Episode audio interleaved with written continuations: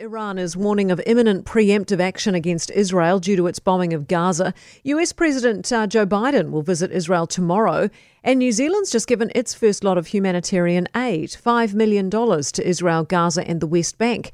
Well, with us now is Robert Patman, uh, International Relations Professor at Otago Uni. Morning to you, Robert. Oh, good morning, Kate. How significant is this warning from Iran? Well, I think it follows uh, about a week of armed skirmishes between Israel and Hezbollah, uh, which is a basically Hezbollah is a group active in Lebanon, which is closely linked to Iran. So I, I think the, the, the I think, is a significant warning, and I think the Iranians are warning the Israelis uh, that if they go ahead with their ground offensive, they can expect uh, the situation to escalate, and it won't be confined to Gaza. So it is raising genuine fears of a broader conflict, uh, and yes. including, yeah. Is Iran's threat timed for Biden's visit? That's interesting. Um, I think what it does do is indicate to the administration that if the situation gets worse, Biden is going to be directly linked to the escalation. Um, and I suppose that's the calculated risk that Mr. Biden took. I, I think Mr. Biden's the, the purpose of Mr. Biden's visit is to express solidarity with Israel, but at the same time, try to open up a humanitarian corridor for those people who've been without, uh, who've been deprived of food and water for since essentially just after the Hamas attack on the 7th of October. Yeah which is horrific. I mean, and things like the yeah. hostage videos. I mean, what is Hamas trying to achieve here with releasing that hostage video? Could we see some sort of hostage prisoner exchange anytime soon as a means of sort of trying to de escalate this conflict or? Well, Hamas said they're willing in principle to release those hostages which are not Israeli nationals, and there's quite a few of them. Um, so uh, they've always, you know, I think they see this as a, a bargaining chip.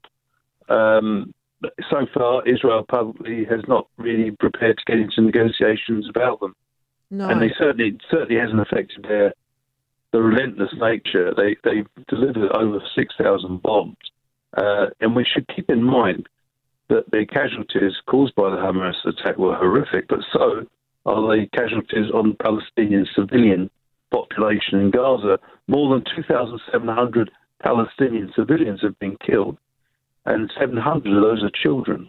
Yeah. So uh, this is, you know, it was certainly a beastly act, so to speak, by Hamas, but I'm afraid the response in the eyes of many people is looking like it might be disproportionate and not particularly uh, selective. Yeah. No, the entire thing is just so brutal. What about aid? Mm. Were we expecting our government to start putting in money and aid about now, which they're, you know, I mean, what does five million well, buy you?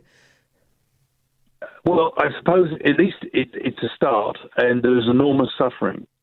Uh, the Palestinian population of Gaza were already suffering before Hamas, Hamas uh, launched its uh, terror attack. So I think it's welcome in that sense. Uh, it's going to several important food aid agencies, and uh, there is enormous suffering on the ground. But I personally think it's high time that Chris Hipkins and Chris Luxon got together and made a public statement that Israel's right to self defense must be fully consistent with international humanitarian law, and it does not include permission to collectively punish the, the Palestinian population of Gaza.